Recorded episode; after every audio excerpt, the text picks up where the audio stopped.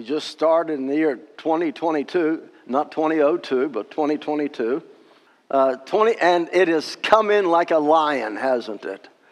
Uh, we, we were supposed to get 5,000 feet of snow and uh, I, I, icicles the size of Empire State Building, and it didn't happen.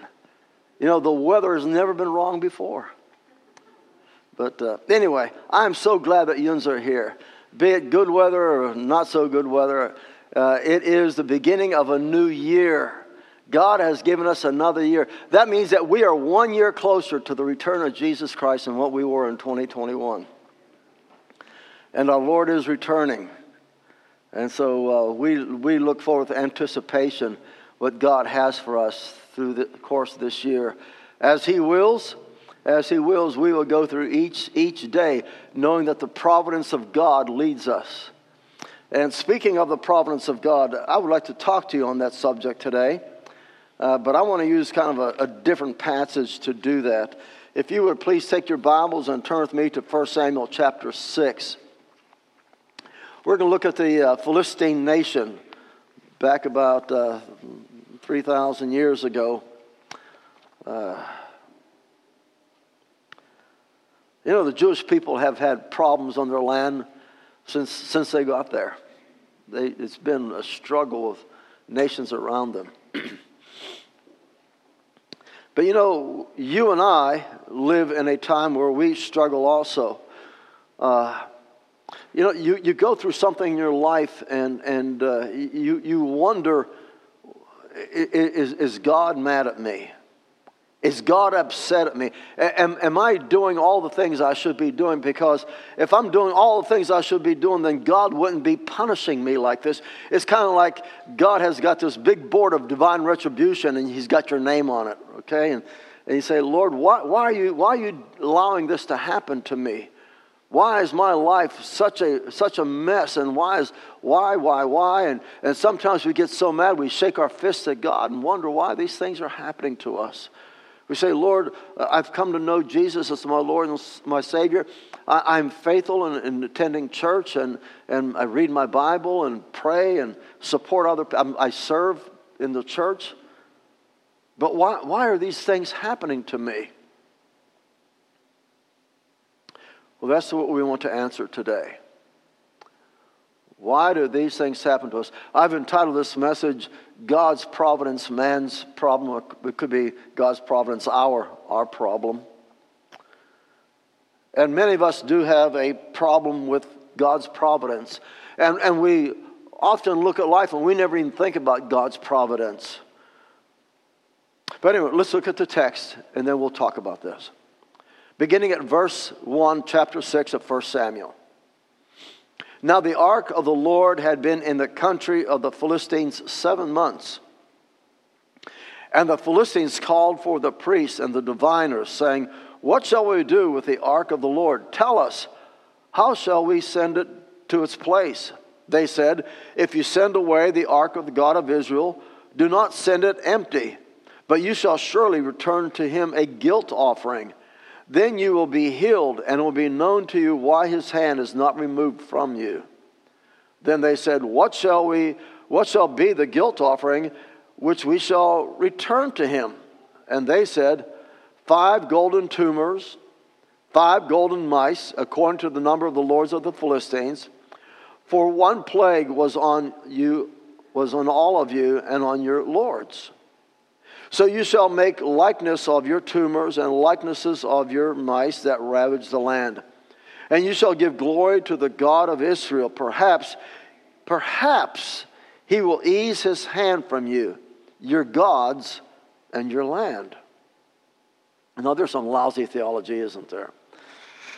Why then, verse 6, why then do you harden your hearts as the Egyptians and Pharaoh hardened their hearts when he had severely dealt with them? Did they not allow the people to go and they departed? Now, therefore, take and prepare a new cart and two milk cows on which there has never been a yoke, and hitch the cows to the cart and take their calves home away from them.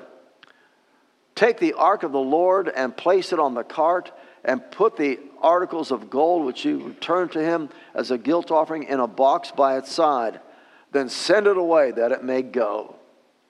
Watch if it goes by the way of its own ter- territory to Beth Shemesh, then he has done for us this great evil. But if not, then we will know that it was not his hand that struck us. It happened to us by chance. Then the men did so and, and took the two milk cows and hitched them to the cart and shut up their calves at home. They put the ark of the Lord on the cart and the box with the gold mice and the likenesses of their tumors, and the cows took the straight way in the direction of Beth Shemesh. They went along the highway, lowing as they went, and it did not turn aside to the right or to the left.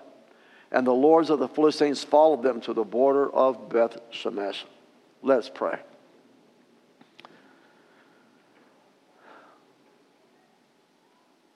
Father, we looked at this account of what the Philistines did, and uh, Lord, I just pray, Father, may we get our theology right. This is just a bundle of mess that they were thinking. And sometimes, Father, we think in bundles of messes ourselves. Lord, help our minds and hearts and our understanding to be clear as to what your perfect will is for us, Father. And Lord, let, let us never be aggravated at what you have uh, caused and chosen for us in this life. But Father, knowing that your divine hand leads us and we're satisfied with all that you have for us. In Jesus' name, amen. Seven months, seven months, the ark of God had been absent from the people of Israel. It's like coming to church and uh, there's no music, there's no prayers, there's no scripture. You're just going to sit there. I mean, they, they gathered together for worship for seven months, and there's no ark of God. And to Israel, the ark signified the very presence of God. To them, it was God's throne in the midst of his people on the top portion, uh, which is called the, mor- the, the, mercy seat, on the top portion of this, of this chest of gold was this mercy seat. And this mercy seat had on each end of it a, a cherub facing one another, cherub on one side and cherub on the other. And, and their wings were spread out toward each other. They kind of met in the middle. And in the middle of where those cherubs' wings would meet was where the Shekinah light of God would be. That's where it's shown. Once a year, as Israel had the tabernacle and they and, uh, the ark, and they, they placed it in the tabernacle in the Holy of Holies. Once a year, the high priest of Israel would, would offer a sacrifice on the brazen altar that was, on, that was outside of the tabernacle on the east side of it. He would offer a sacrifice on the east side of the tabernacle, and he would take the blood of that sacrifice and, and sprinkle it before the veil as he entered through the Holy Holies and readied himself to enter into the holy place. But he would sprinkle it before the veil. He would enter the Holy of Holies and sprinkle the blood on the mercy seat where those cherubs were at, the, the wings t- almost touching one another. He would sprinkle blood there on that mercy, on the mercy seat. That is the place where sin was symbolized as being covered or removed by the means of that sacrifice. So we read in Scripture that without the shedding of blood, there is what? There's no forgiveness, no remission of sins. And that, that's where this idea comes from that without blood, there, there is no covering, there's no remission, there's no forgiveness of sins that requires blood. I can remember some time ago that uh, a man had once said that, uh, that all Jesus had to do was just that, and our sins would be forgiven. Well, obviously, that's not what Scripture says, is it? God just doesn't this and forgive sins. It cost him the blood of his son.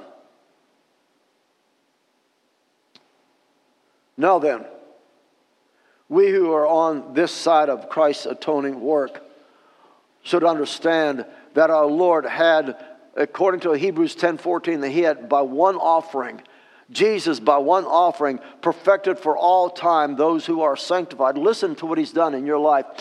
Because of the work of Christ in your life, he has perfected, he has perfected those who are sanctified. God has adopted you into his kingdom, and all of God's plan for your life that is the good and the bad and the ugly is meant to do one thing in your life, and that is to conform you to the image of his son. That whatever happens in your life, God is growing you into that full blown image of who Jesus is. That as we as we mature in the faith, that we should draw closer and closer and closer to who Jesus is in our life. That's God's plan for us. Sometimes it doesn't work because sometimes we get a little stubborn with God. Now, I know nobody here at this church, but every other church in the world, but not this one, right? We, we never get stubborn with God, do we? But once in a while, God has got to kind of uh, move us along, so to speak, and, and get us to where we need to be. You know, the scripture says that the rain falls on the just and the unjust. And for some of us folks, uh, we get uh, a rainy season quite a bit. And for others, it's just occasionally. But actually, we all have to go through the rains, don't we? There's rains and storms and floods and fires that we go through in this life.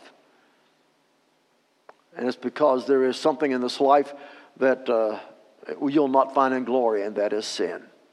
As long as sin is here, the rain's going to fall on the just and the unjust bad things, horrible things are going to happen to good people because there's sin in this world.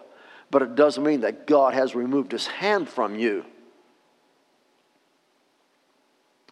In Hebrews chapter 10, verses 3 and 4 and 11 and 12, let me, let me read this for you.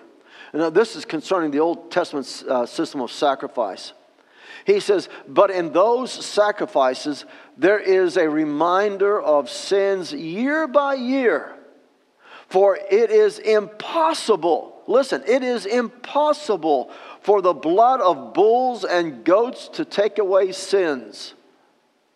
Every priest stands daily ministering and offering time after time the same sacrifices, which can never, listen, can never take away sins. That's the word of God. Never take away sins. But he, that is Jesus, having offered one sacrifice for sins for all time, sat down at the right hand of God. Folks, Jesus Christ paid for your sins, past and present and future. It is done. It is finished. It is complete. There, listen, folks, you, you cannot give God a sacrifice to say, well, Jesus did this, but I have got to do this on top of that. You know, you may hear people teaching that, but folks, there is nothing that we can do that adds to the benevolent act, the gracious act, the grace giving act that God did through Jesus Christ on Calvary. We cannot add anything to that. When Jesus said, It is finished, folks, it is finished from, from A to Z, from Alpha to Omega. It is finished. Now then, here we must pay attention to the actions, uh, the, the religious ceremony given by the Philistines in order to appease God. Because what they're wanting to do is they think, well, we need to do something that will merit favor with God. Let me ask you something. Do you think that you can do anything that merits favor with God? I don't think you can. I don't think I can either.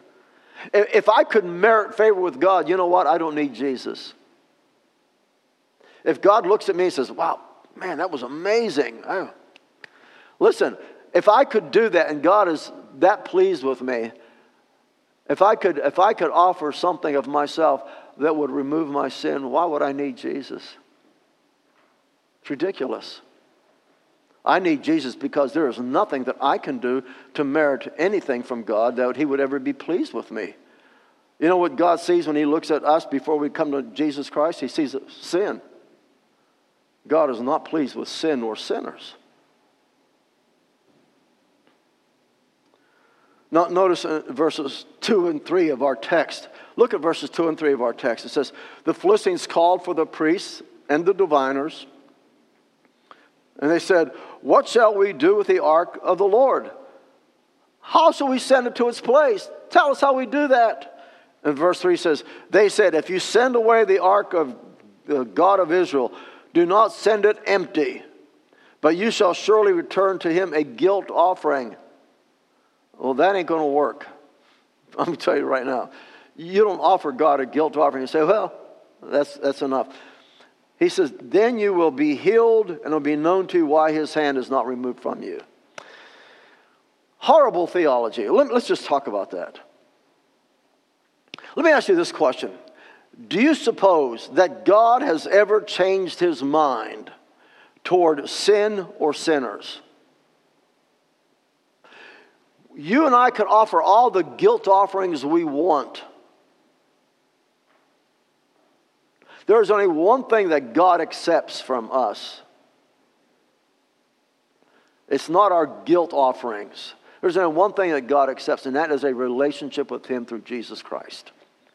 Period. Period. No more after that.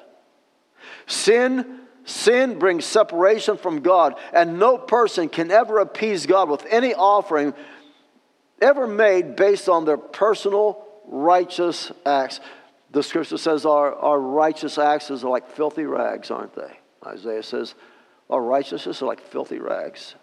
This is exactly what the Philistines attempted to do. They thought that if they would offer or give God a gift, that their guilt would be removed. And therefore, if this guilt is removed, so would their pestilence and plague.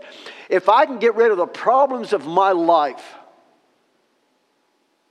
if I can get rid of the problems of my life by making some kind of appeased act toward God, if I could appease God in some way, that my life is just a, a, uh, a, a, a, row of, of ease and, and, pain, and painless life,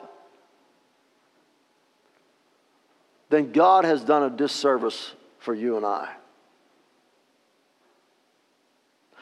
How, how, how worthy would we be of life if everything we did was just a bed of roses? You know, when a, when a ship is sent out to sea, you know how to determine the, the seaworthiness of that ship is not when it's on the smooth sea, but when it encounters what? A storm. Folks, you and I, I'm sure everybody in this room, if not, I'd love to see you. I would love to meet with you because you got a special life. But I bet every one of us have gone through trials in our lives that are just horrendous and you've, and you've gone through that trial, you've gone through that valley the shadow of death, you've walked out the other side of that and say, Lord, I never want that to happen again, but I would not trade that for anything else that's ever happened in my life. Because I knew that as I was going through that difficult season in my life, Lord, I understood more than I do now that you were with me. And I've, I've, I've, I've encountered this many, many times before that the, the more difficult the trial of my life, when I get through that, I understand something that God was as close to me as He ever could be in the midst of all that difficulty. And what a precious gift that is. Just like David in the psalm says, when he walks through the valley of the shadow of death, that God is with him. You get to understand that.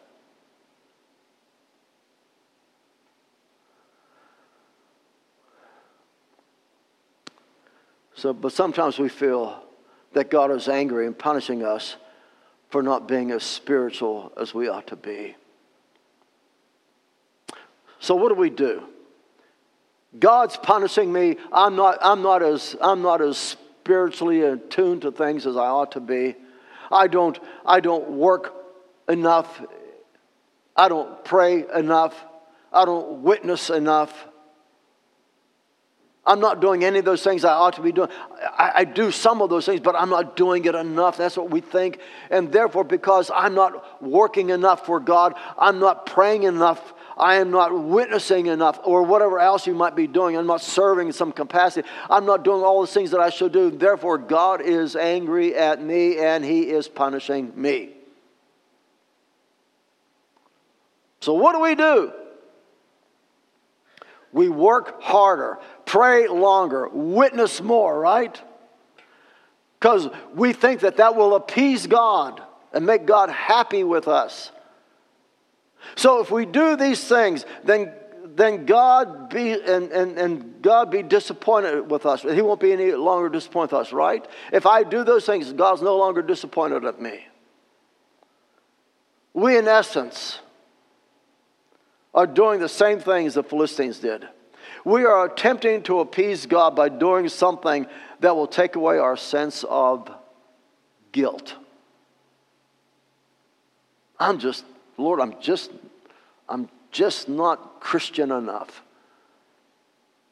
You know, maybe I should become a hermit and hide myself in a cave somewhere in the, in the hills of somewhere and live this uh, uh, life of poverty and chastise myself and beat myself. This penitential life. Hmm. Understand, I'm not saying that we ought not do these things. We absolutely should. We should work and pray and witness with, with all that God, all the energy God's given us. We should do those things. But we don't do those things to appease God so that God doesn't get mad at us. We do that because why? Because we want to be obedient to Him. Has nothing to do about earning more of God's favor and saying, wow, yeah, this guy's really. No. We do it because we want to be obedient. We love God. We want to be obedient to His word. But some, sometimes people think that if we do these things, uh, we might get God to, to think more of us and to love us more. He'll have better thoughts about us.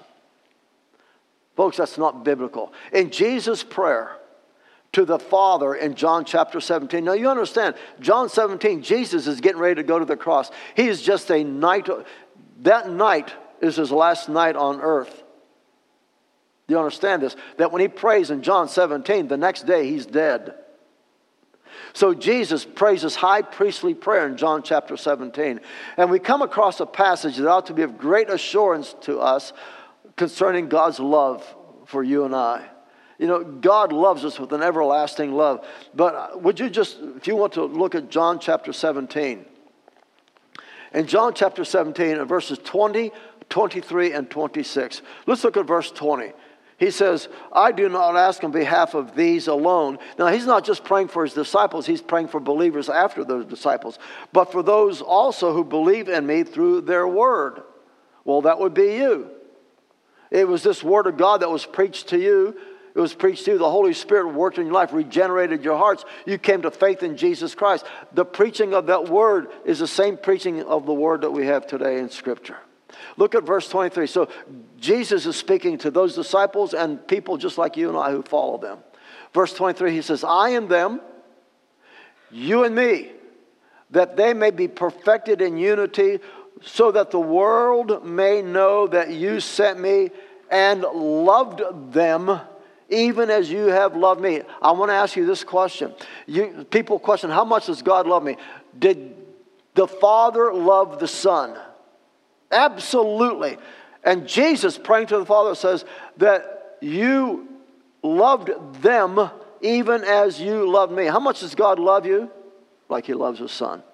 You are his children. You are spiritually adopted into the kingdom of God. You belong to him. You are his child.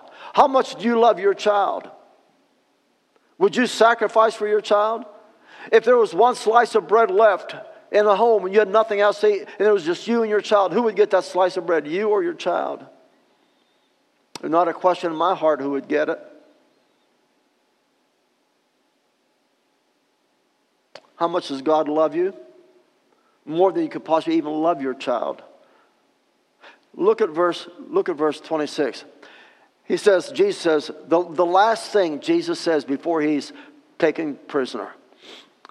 He says, and I have made your name known to them and will make it known so that the love with which you love me may be in them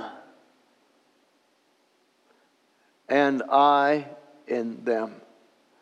Paul says, It is Christ in you who's the hope of glory. Folks, there is nothing that you and I could ever do to get God to love us more. He loves you like He loves His Son. You are His special child.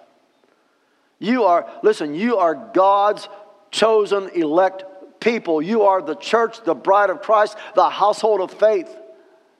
That is you. You are adopted into the kingdom of God. Listen, I don't understand how all that stuff works, but I know this that God's thoughts are a whole lot more than my thoughts are. And God, the Word of God says that God has brought you by His power into His kingdom. He's done that. He's going to hold you there, He's going to keep you there.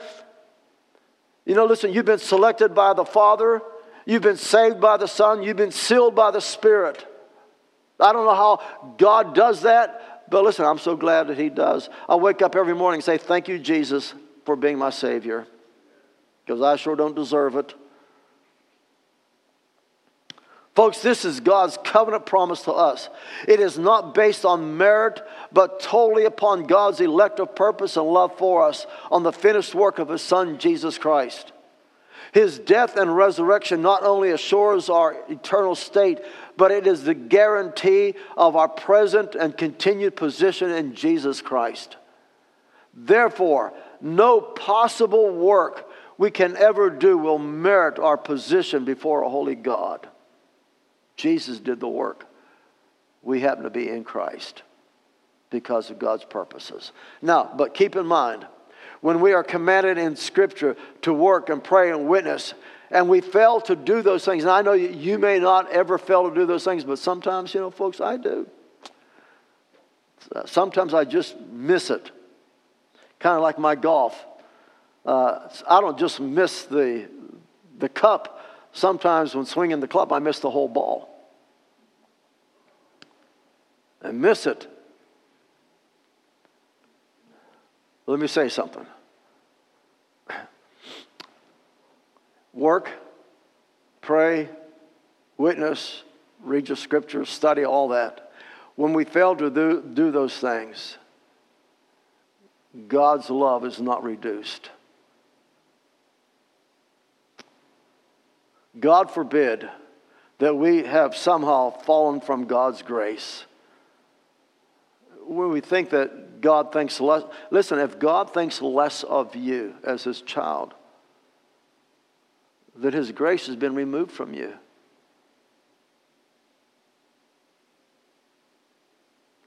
You know, it's not like we join God's football team and, and, and God calls us into the office. So, well, good news and bad news. The good news is you're still going to be playing football, but the bad news is you ain't going to be playing for us. You know, That's not what God does. That's not what God does. When you're in His kingdom, folks, you're in His kingdom. He is the monarch of the kingdom. You don't go to the monarch and say, I want to be a part of your kingdom. The monarch comes to you and says, I'm going to bring you into my kingdom. That's what the king does. You become a citizen of his land, his country. That's what the king does. God called us into His land, His kingdom. It was His invitation to us. He keeps us there. We don't keep ourselves there, He keeps us there by His grace. We don't fall from grace, God keeps us there by His grace. The problem that we have in our disobedience toward God's will for us is here's the problem that we have when we don't do the things we should do. It's not that we love God less or God loves us less. The problem is just that we fail to respond to the truth of His Word. And let's be honest with ourselves, that's, that's what happens. Here is his truth. Here is his truth, and we fail to we fail to go along with what his truth ascribes or subscribes for us. God says this is this way you're to live your life. And we fall short of that. We fail to respond to the truth of it. We backslide, as some say we have deviated from a standard that God has set for us. But this does not mean that God loves us less. And so we must find a way to appease Him so that He won't punish us.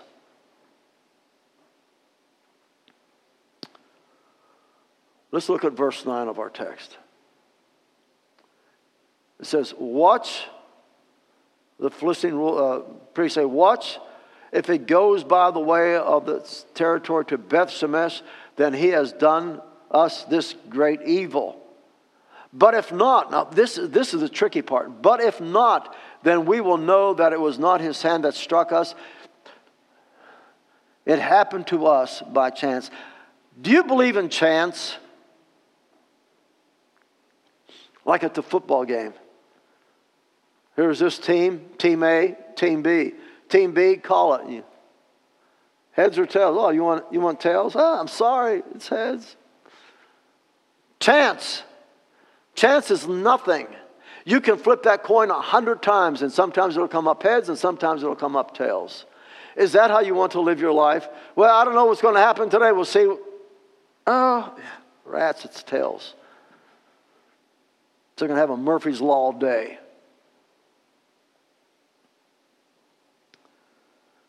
Isn't that wonderful? Our lives have been reduced to nothing more than chance. The luck of the draw, an unintentional circumstance. Is that how you live your life? Life is an unintentional. So you wake up in the morning and say, I don't know what life's got for you know. And then the one word that I absolutely hate, and it rhymes with the word hate, and that's the word fate. Well, it's all up to fate. What in the world is that? Fate?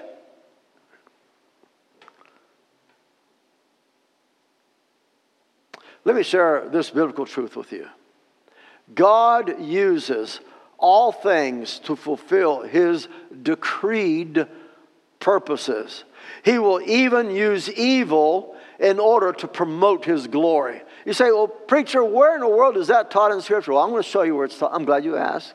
I'm going to show you what's taught in Scripture. Proverbs 16 4. Listen to what Scripture says.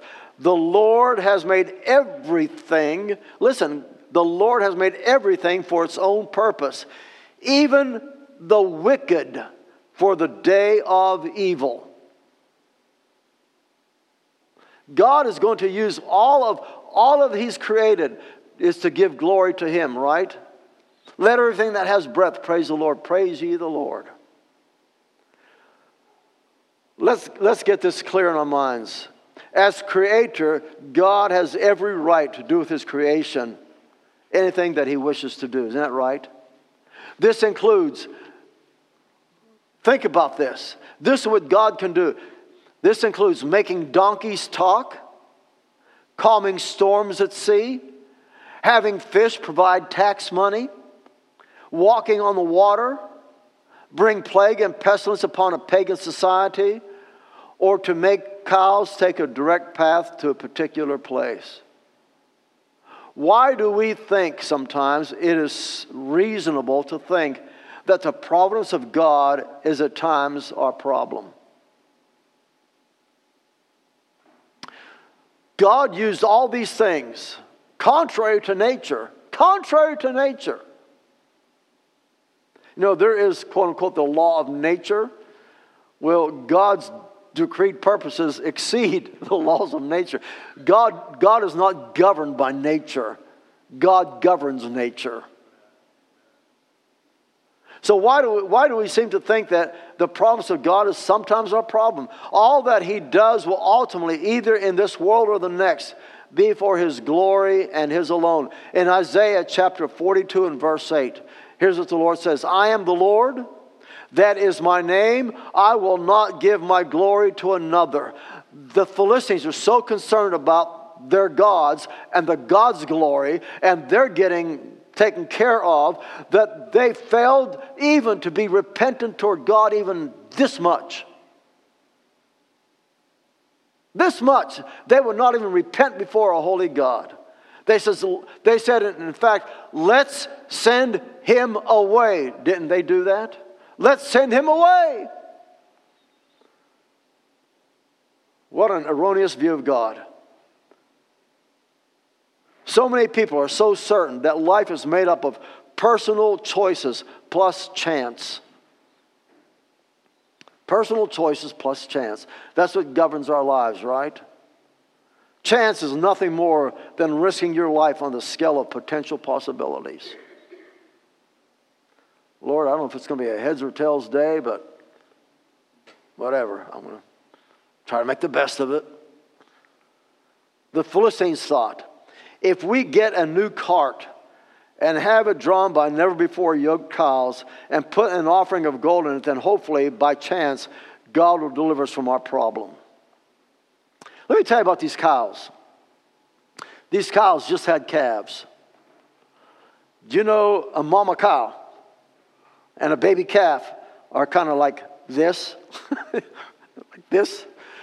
To take those cows and hitch them up to a cart and say, okay, those cows are going to, you know how far they're going to go? Nowhere, because they're not going to leave their babies.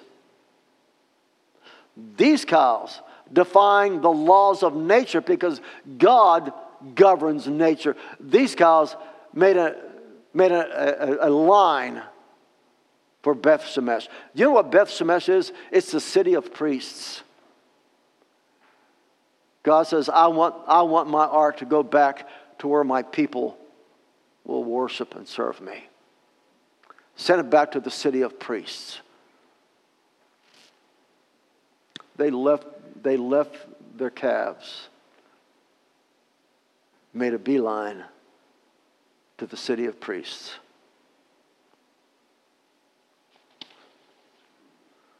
Friends, the issue here is simple. God is not looking for new things. He's not looking for new carts or milk cows. He's not looking for gold or silver. He's not looking for sacrifice to appease him. What does God want? What does God want from you and I? Deuteronomy 6 5 tells it very clearly. You shall love the Lord your God with all your heart, with all your soul, with all your might. Jesus says the same thing in Matthew chapter 22. When he's asked, What's the great commandment? He says, The great commandment is love the Lord with all your heart and your soul and your might.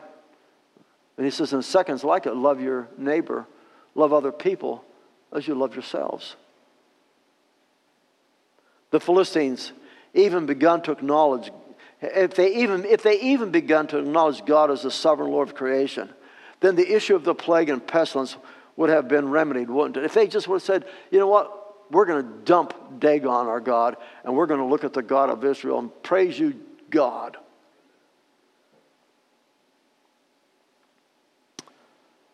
That, that would have remedied the problem, wouldn't it? But they, they ain't going to do that. Because, folks, just like many of us, it, sometimes it's hard for us to let go of the God that we really love. And sometimes the God that we really love is entertainment and fun the God that we really want. The God that we really want is like Egypt, is like Israel when they were on their exodus out of Egypt. And they says, you know what, we want to return to Egypt. There's leeks and onions and garlic and melons. We want to go, we want to go back into slavery so that we can eat. No. No. God says, Listen, He says, I have a better plan for you. I'm going to give you a pillar of fire and a pillar of cloud. And you follow that. You follow through rainy seasons and sunny seasons. You follow it through war and you follow it through peace. You follow it through prosperity and you follow it through poverty. But when you get to the other end, there on the other end of it is the promised land that I have uh, that I offer to you. It's a land flowing with milk and honey. And folks, there is a land that is out there as we cross spiritually, as we cross the spiritual Jordan someday, when the next heartbeat is in God's kingdom, in God's glory. And then we shall see him face to face. And all these things that have happened in our lives will be meaningless to us because we will live in absolute, ultimate beauty and the bliss of knowing that it was Christ who's directed our steps all the way. Why would we be like the Philistines? Why would we be like the Philistines and try to appease God so that our life becomes easy? I would rather journey with God through all the storms of life then, as the scripture says, I'd rather do that than dwell in a tent of wickedness. Final thought. Do you want God to leave you alone as the Philistines did? God, get away from me. Get away from me. Like the people of Gadara, when Jesus healed the man who had a legion of demons in him. When he, when he took those demons and threw them into some swine, a swine ran into the sea. The community saw that. And instead of embracing Jesus for who he was, what do they do? Get out of here. The man who was demon possessed, who frightened the community, frightened them to death. He's back in his, he's back insane and he's sane and he's whole and he's sound. But they would rather have business as usual. They'd rather have business as usual than God in their land. Folks, would you rather have God or business as usual? Would you rather have God or a life of ease? An easy road to hoe. Are you looking at his providential work as taking you to where it is best for you to be? We got a whole day before us. No one knows what's going to happen 15 minutes from now but God. Are you willing to put your confidence in Him?